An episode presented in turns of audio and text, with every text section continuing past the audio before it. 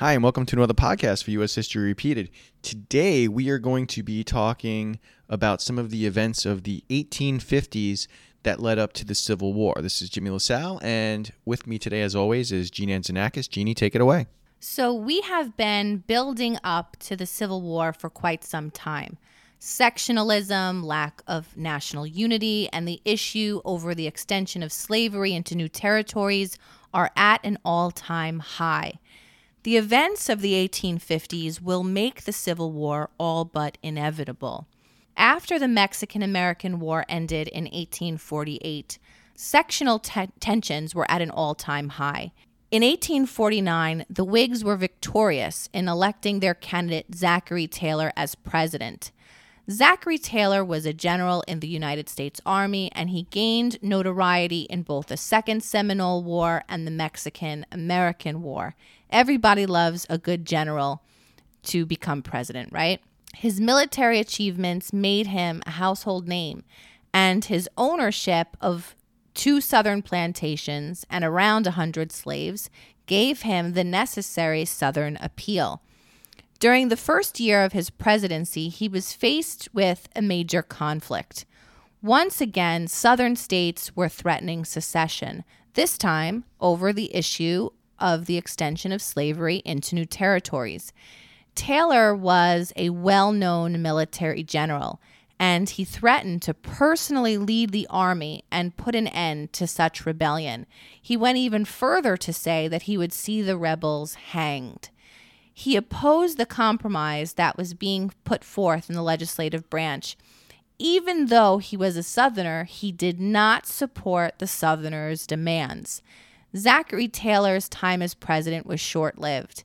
He died in office in July of 1850 after becoming ill. His vice president, Millard Fillmore, became president.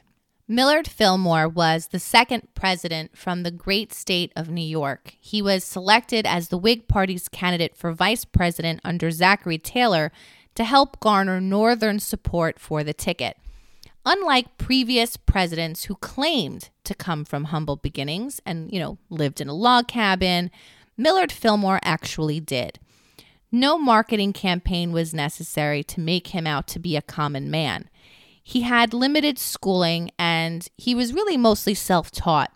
There's very little known about Millard Fillmore, and there's as much interest in him, too.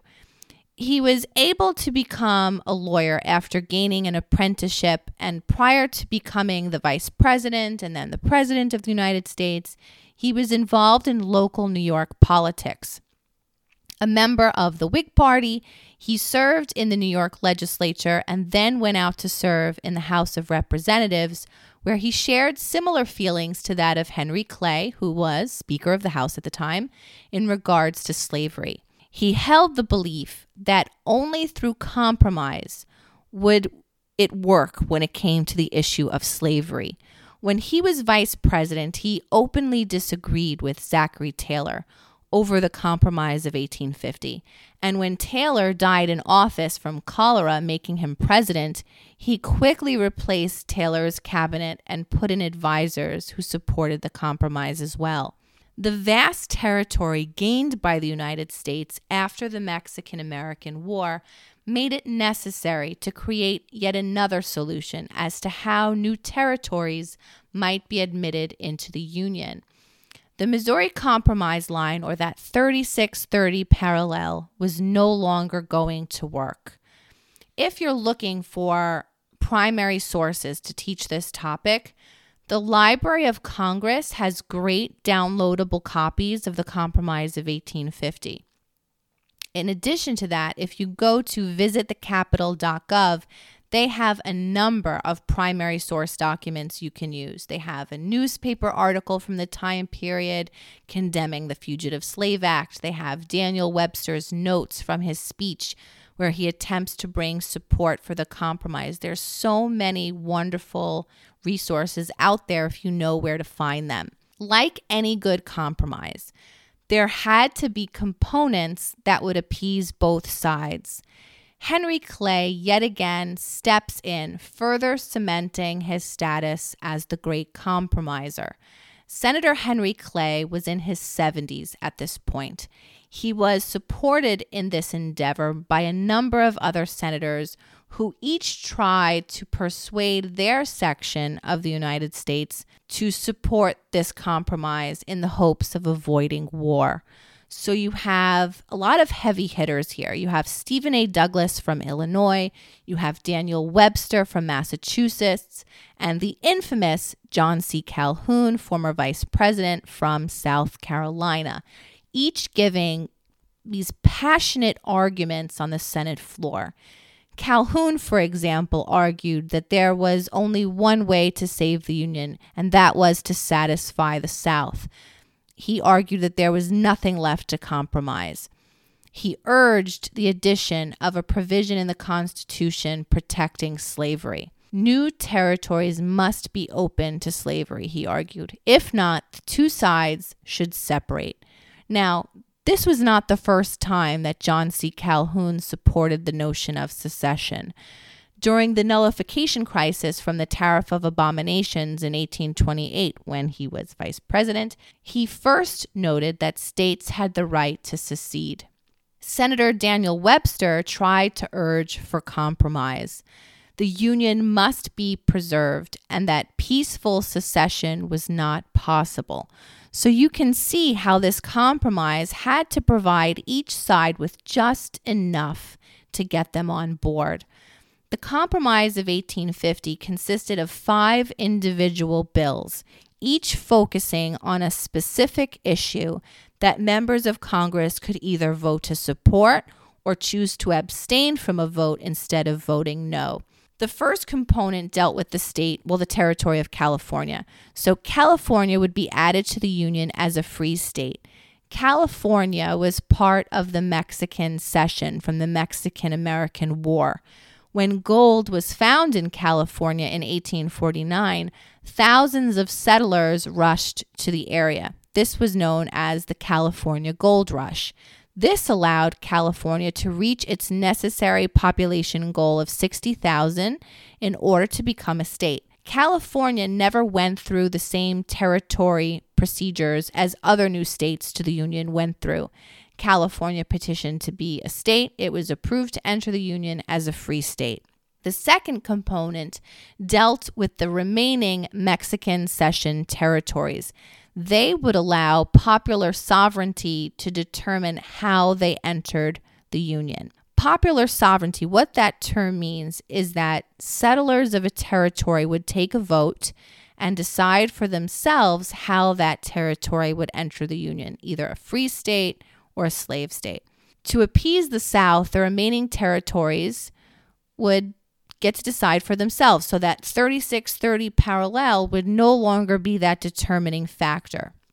The third component of the compromise dealt with a border dispute between Texas and New Mexico. You would think that a border dispute in Texas would not have been a national, you know, a national issue, but in, you know, since it included slavery, naturally the North and South each took sides.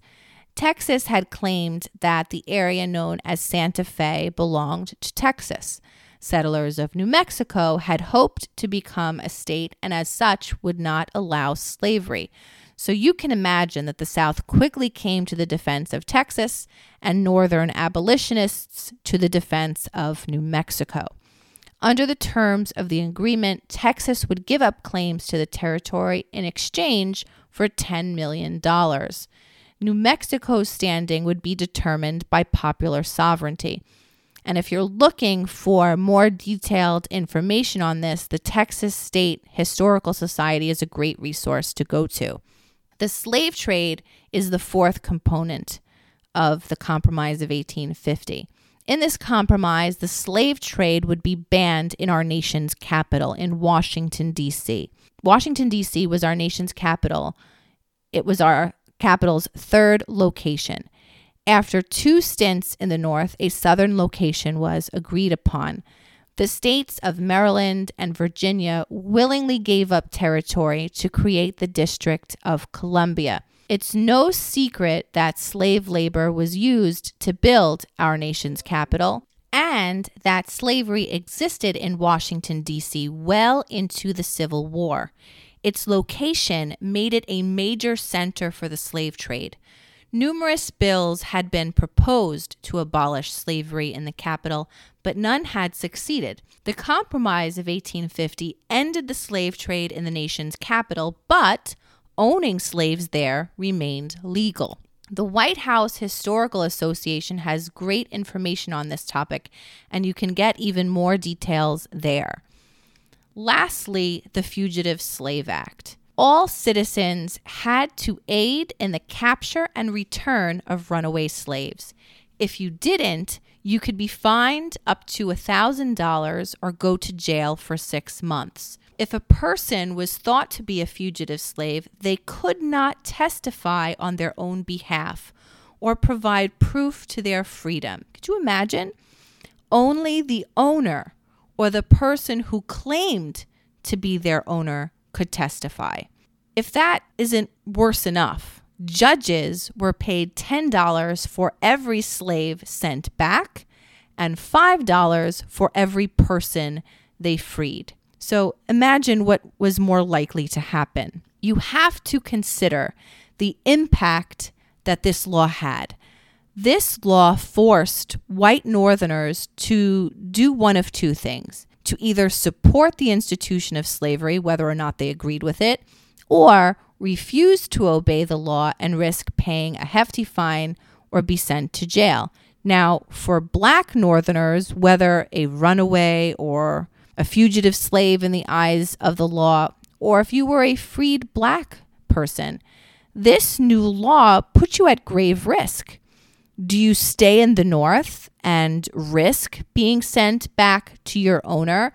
If you are a freedman, how do you prove it? If you stand accused, you can't testify on your own behalf. For some black Northerners, regardless of their status, they left they fled to Canada, which had already abolished slavery.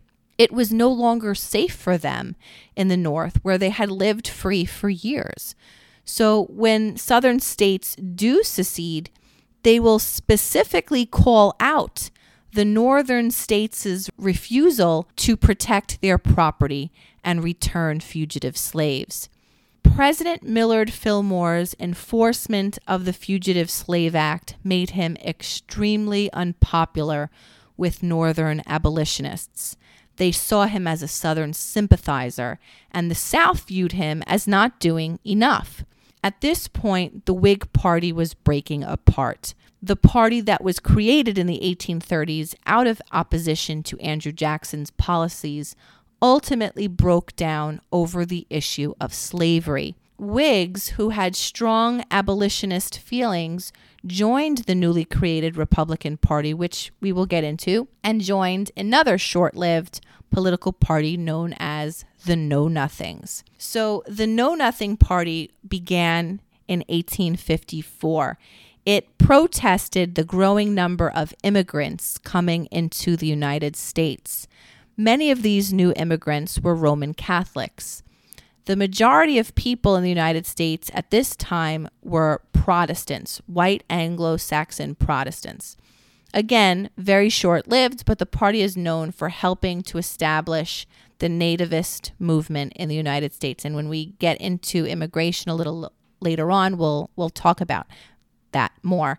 But for the Know Nothing Party, the reason why they got their name is when they would be asked questions, they would simply respond with, I know nothing, hence the Know Nothing Party. Yet another cause of the Civil War is the election of 1852. In 1852, a number of well known politicians threw their hats into the ring deep sectional tensions and their already established positions on both slavery and the recently passed and divisive Compromise of 1850 made most of those people unlikely to win.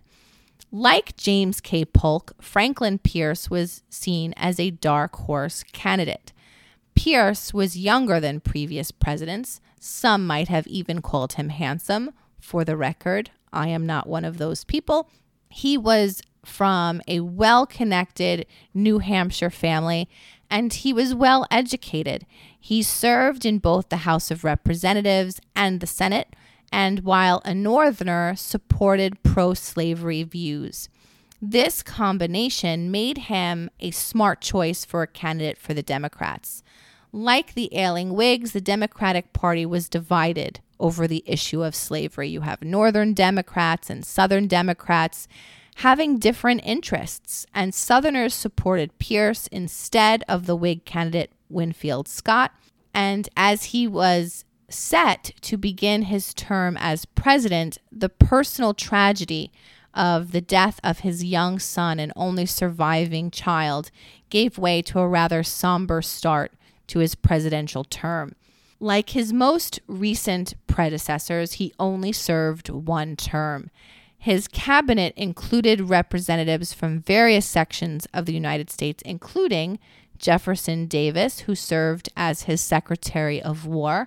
For those of you who don't recognize his name, he was the one and only president of the Confederacy.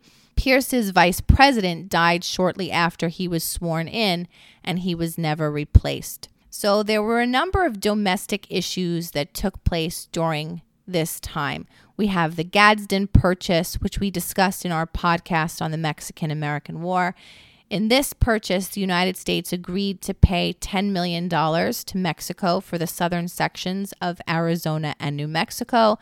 We wanted this territory in order to help build a southern line of the Transcontinental Railroad. Again, we have to talk about popular sovereignty. The Kansas Nebraska Act of 1854 formally repealed the Missouri Compromise. The territories in the Great Plains region that had been designated as Indian country after the forced removal of Native Americans from ancestral lands in the Southeast were now going to be organized into territories and settled so as to further the development of the transcontinental railroad lines that were being built. The question of slavery would be determined by popular sovereignty in these territories. Again, popular sovereignty means that the people who lived in a territory could vote and decide how that territory would enter the Union, either as a free state or as a slave state.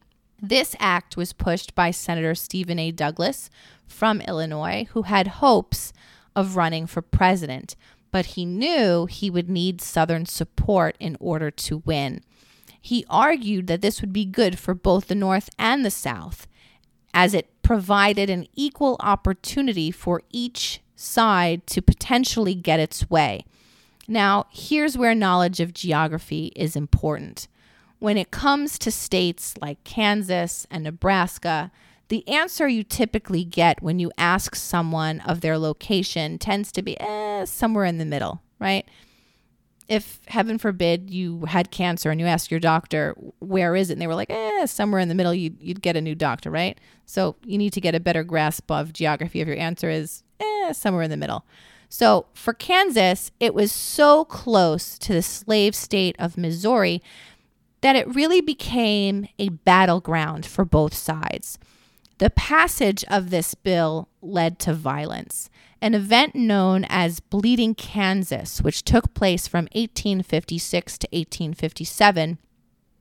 You have pro slavery settlers and anti slavery settlers, each rushing to settle in these territories ahead of the vote, and it led to extremely violent clashes. Before a constitution could be written and the territory formally entered into the Union, a territorial government first had to be created. So these pro slavery settlers created a government in Lecompton, and anti slavery settlers established a government in Topeka. Tensions were high, and the stakes for each side of the conflict were even higher. The Kansas Historical Society and territorialkansasonline.ku.edu. They are both great resources if you're looking for primary source documents on this topic. They have wonderful letters of settlers on both sides describing the conflict. You have a lot of newspaper articles from the time period. Again, a lot of great stuff. One of the most famous or infamous anti slavery settlers who went to Kansas was a man by the name of John Brown. John Brown is one of my favorite historical figures. He is an abolitionist, he is a Calvinist.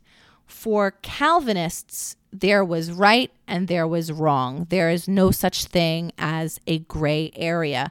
For John Brown, he believed with every fiber of his being that when people did something wrong, they deserved to be punished.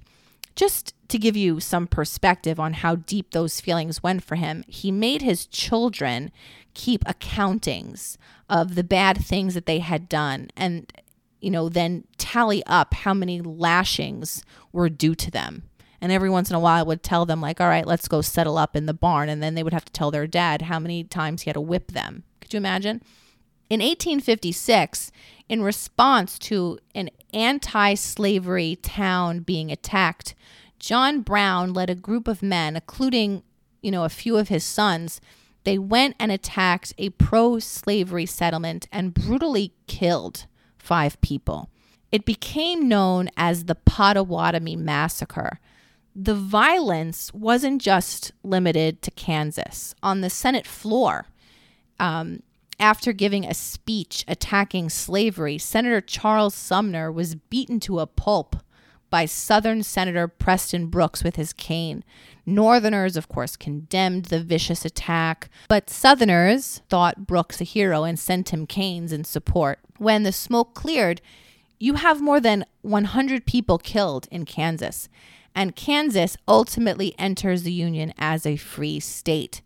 John Brown was hunted by federal troops, but he is able to flee to the north where he is celebrated as a hero by abolitionists. And he goes on to plan yet another attempt to end slavery, which we will get into in a little bit. So we have to talk about the rise of a new political party the creation of the Republican Party, the Republican Party that exists today. In 1854, the Republican Party comes out of the overwhelming outrage of the Kansas Nebraska Act. The Republican Party was established in Wisconsin at an anti slavery meeting. It was made up of mostly Northern Whigs, Free Soilers, and abolitionists. One of the goals of the newly created party was to stop the spread of slavery into the territories. In 1856, Republicans put up their first presidential candidate, a man by the name of John C. Fremont, a soldier and explorer from California. Franklin Pierce was not renominated by his party. Instead, they put up a man by the name of James Buchanan. Buchanan was well educated. He came from a well to do merchant family in Pennsylvania. He became a lawyer. He was a former member of the House of Representatives and senator from Pennsylvania. And he also served as Secretary of State for President James K. Polk. He never married, and so his niece was the White House hostess. When it came to slavery, Buchanan toed the middle line. He supported popular sovereignty, and by the time of his inauguration in 1857, the issue of slavery was really just, it was at its boiling point. There's no greater proof of this as the Dred Scott decision. The Dred Scott decision of 1857 was a Supreme Court case called Dred Scott versus Sandford. The issue in this Supreme Court case, you know, Dred Scott had been born into the institution of slavery. He was owned by a man by the name of Dr. Emerson, who often traveled to different places, some of which were free states. Scott argued that because he lived in a free state, he should be free. So when this case was brought all the way up to the Supreme Court, the Supreme Court had to decide the following issues before they could even figure out if Dred Scott was a free man or not. So the first issue they had to figure out was was Dred Scott a citizen? Did residence in a free state make a slave free?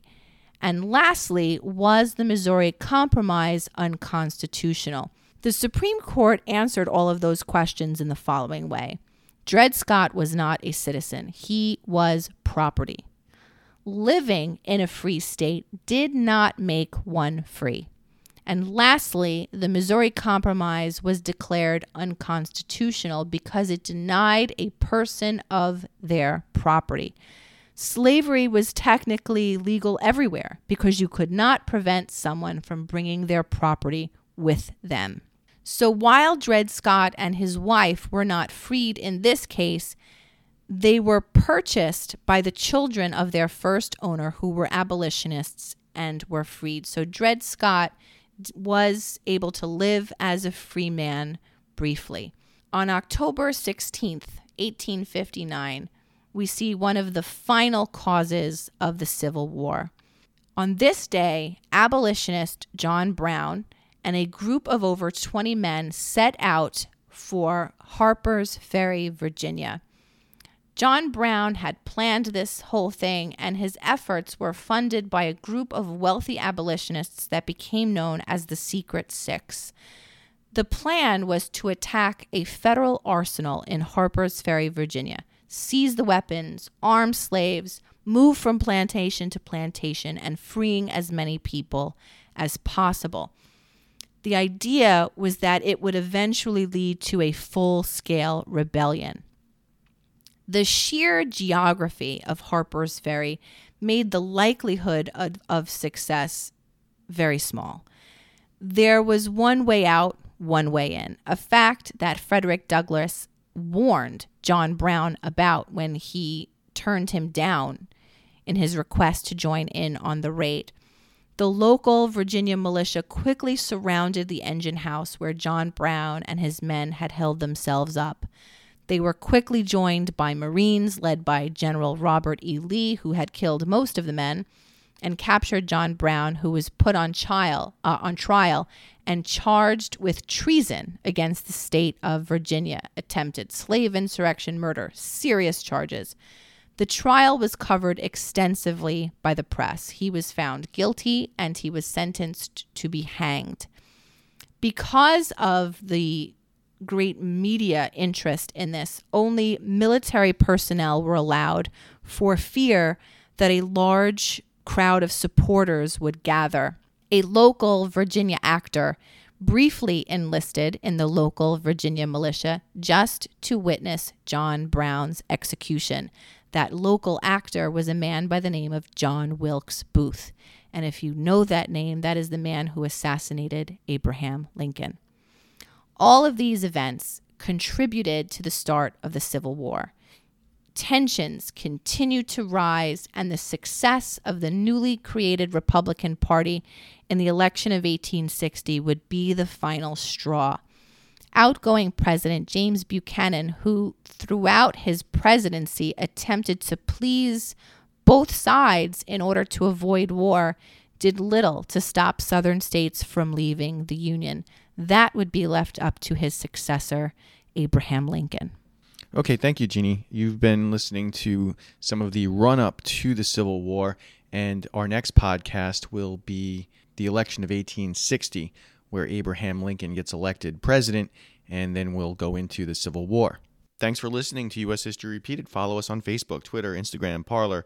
Visit our website at ushistoryrepeated.com and subscribe to our podcast. There's always more to learn. Talk to you soon.